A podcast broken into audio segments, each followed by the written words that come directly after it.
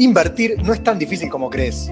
Queremos ayudarte a dar ese primer paso en el mundo de las finanzas. Somos BDI, un espacio de educación financiera. Y esto es ¿Cuánto sabes de finanzas?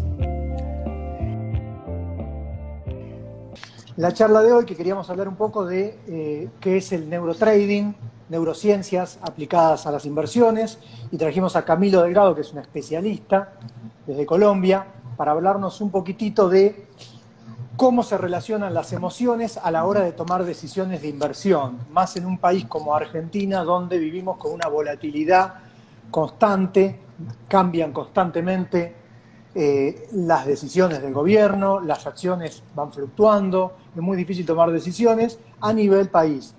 Muchos invierten a través de herramientas afuera, pero un poquitito el tema de las emociones y las decisiones de inversión queríamos verlo desde el lado eh, emocional y racional a ver cómo podemos tomar mejores decisiones. Contanos un poquitito, ¿qué es el neurotrading? Como tú muy bien lo dijiste, eh, tiene dos palabras mezcladas, que serían neurociencias y trading. Pues trading, ya todos saben que es eh, la, la, profesión de ser del trader como tal, ¿sí? Y las neurociencias, entonces estamos hablando de una ciencia la cual se encarga de mirar el impacto de los pensamientos en nuestra biología.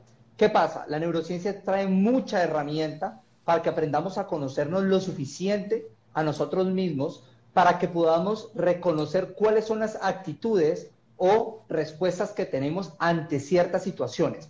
Ahora, volviendo al trading, eh, resulta que en el trading o en el mundo de la inversión, o sea, el trading, que es la especulación, y también en el mundo de la inversión, eh, nos vamos a dar cuenta que, que nos enfrentamos ante panoramas que no estamos acostumbrados el trading por sí nos lleva a, ejercer ciertas presiones que en, un, en, un, empleo normal, en un negocio normal, no, nos exponemos tan frecuentemente, ¿sí? Entonces, una de las, digamos, de las cosas es que el trading nos expone hacia nosotros mismos como realmente somos. O sea, el trading de por sí, como es a corto plazo, está, están afrontando algo que es a corto plazo con la misma mentalidad de corto plazo. ¿Sí? O sea, se, llenan de, no saben, no aprenden a ganar, no aprenden a perder, porque es que en el trading hay que aprender a ganar, hay que aprender a perder. Entonces, es aquí donde la neurociencia nos trae muchas herramientas prácticas que podemos aplicar al día a día para mejorar esos hábitos que nos pueden llevar entonces a que mantengamos una disciplina en el, en el análisis técnico, ¿sí?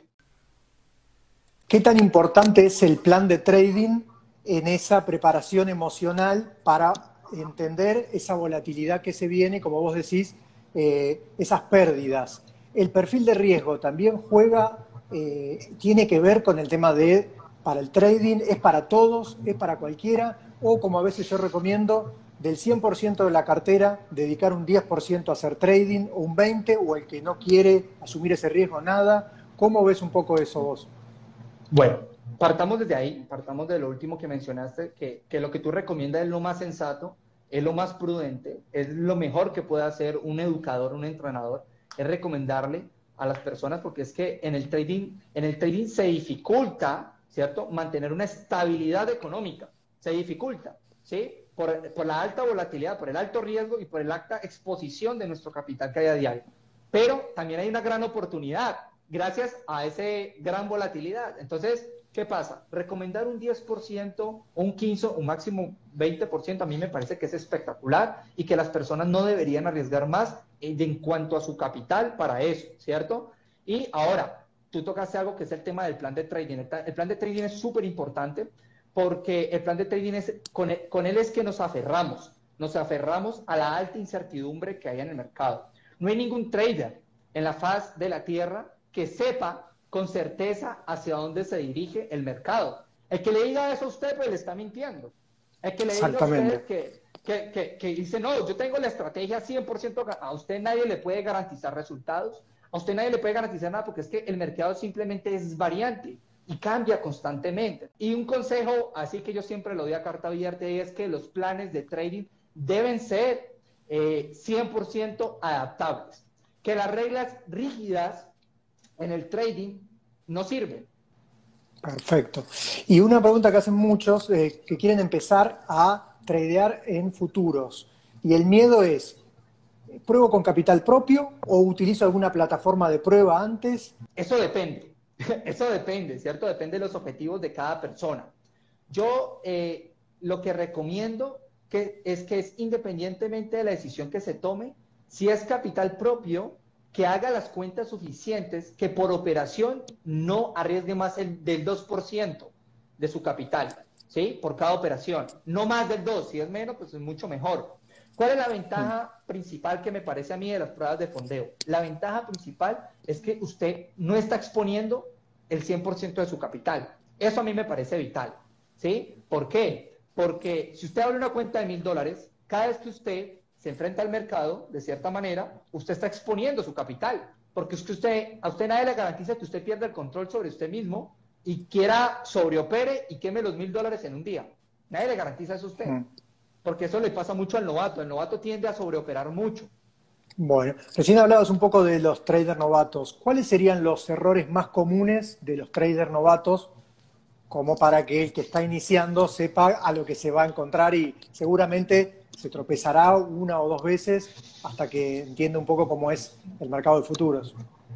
Bueno, uno de los, de los, de los problemas eh, es un exceso de confianza malo que se vuelve tóxico ¿Qué, pasa? Cuando tú entras en el mundo de los, del trading, ¿sí? del análisis técnico, resulta que como comienzas en, uno o dos meses, tú aprendes una técnica, ¿cierto? Muy fácilmente, o tres meses, una técnica, la cual ya tú ves que en el backtesting funciona. Entonces, eso genera un exceso de confianza, decir, yo ya estoy listo. Pero realmente el trader no está listo, ¿sí? Cuando, cuando aprenda las reglas de su, de su análisis técnico, sino cuando aprenda a dominarse a sí mismo hacia las reacciones, hacia las frustraciones. Entonces, ese exceso de confianza va a hacer que tomen decisiones a la carrera, como comenzar a educarse y si ni siquiera haber terminado bien el entrenamiento, ni siquiera los entrenadores, le han dado luz verde y ya está arriesgando dinero. Pues para eso hay unos simuladores. Entonces, ese, eso se llama, yo le digo, eso es un ego que genera el trader al principio. Entonces, para mí, el principal obstáculo como neurotrader, se los tengo que decir, es usted mismo.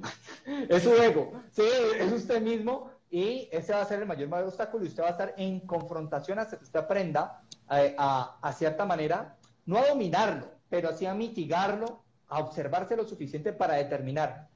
Eso siempre nosotros recomendamos antes de empezar a educarse, ya sean todos los, los ámbitos y las nuevas operaciones que quiera hacer, como operar en un mercado de futuros, que es algo tan específico. Pero volviendo al tema de neurociencias, ¿cómo juega ¿Hay alguna forma de entrenar al cerebro para tomar mejores decisiones o motivar el cerebro o entender si es que hay algún horario en el día que es más conveniente o algún patrón que seguir? ¿Cómo, cómo juega el cerebro en uno mismo a la hora de tomar esas decisiones y encontrar, sacarle el máximo provecho al momento que toma esa decisión?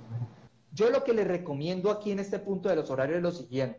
Usted no desacomode su vida para hacer trading usted debe más bien que el trading se acomode a su vida y, se le va a hacer mucho más fácil. Porque lo peor que puede tomar, la peor decisión que puede tomar una persona en el mundo del trading es que, que cuando piensa que domina ya el tema y dice, voy a renunciar a mi trabajo.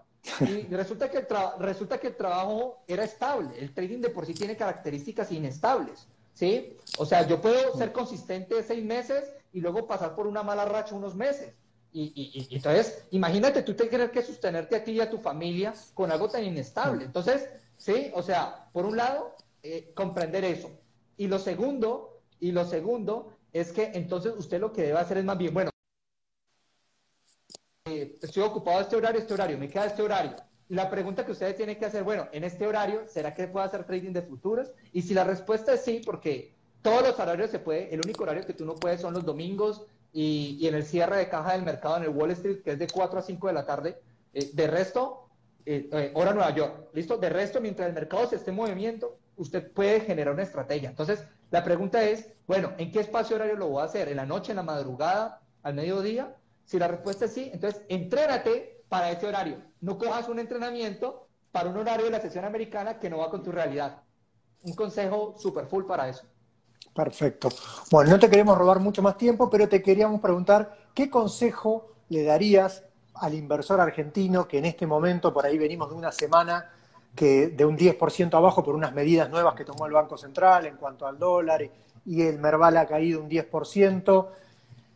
Y las personas por ahí tienen un plan de trading, como hablábamos al principio, pero cuando ve el menos 10% en su cuenta, eh, ¿de qué forma uno puede decir aferrarse a ese plan o decir, bueno, hasta acá llegué y conocer su perfil de riesgo? O desde el punto de vista emocional, ¿cómo puede hacer para tomar una decisión lo más racionalmente posible y no tener que vender a la baja? Y como también a veces pasa, vender cuando ni bien sube antes de tiempo. ¿Qué consejo le das al argentino que por ahí tiene tanto miedo en el mercado argentino, al que opera de acciones argentinas? Bueno, tú, tocas de emocionar una, una, una, una, emoción que es muy importante en el trading, que es, te estás hablando del miedo. Yo pienso que el miedo es el mayor, uno de los mayores enemigos del inversionista, ¿sí? Entonces, usted debe confiar en el plan de lo que usted ha creado, ¿sí? O sea, del portafolio completo. Hablamos ya de la inversión completa, no solo del trading, sino de todas las inversiones que tenga en su portafolio ya sea en materias primas, eh, ya sea en, en, obligaciones, eh, bueno, en renta fija, renta variable, en acciones, bueno, no sé cómo los tengan distribuidos ustedes cada uno como inversor, pero lo que yo les aconsejo eh, en este momento es, uno, yo acabé de dar una clase hace poco donde yo aconsejo personalmente tener una inversión, un seguro en oro, ¿sí? Oro físico.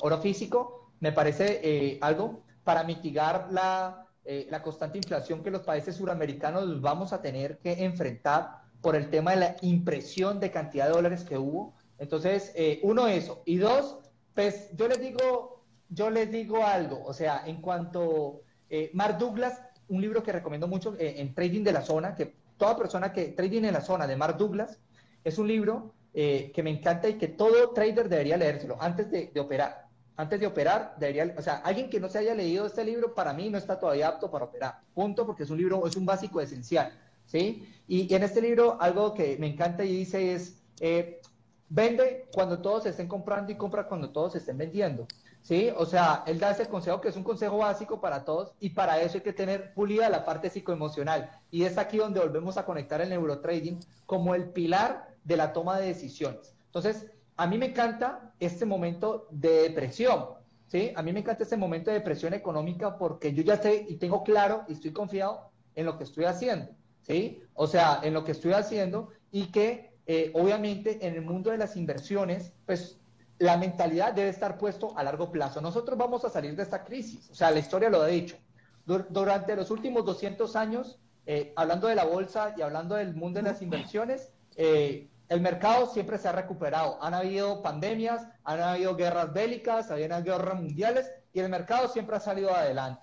Así que, pues, vamos a salir adelante de esto. Argentina no se va a quedar atrás. Argentina, entonces, esto se llama la ley de la resiliencia.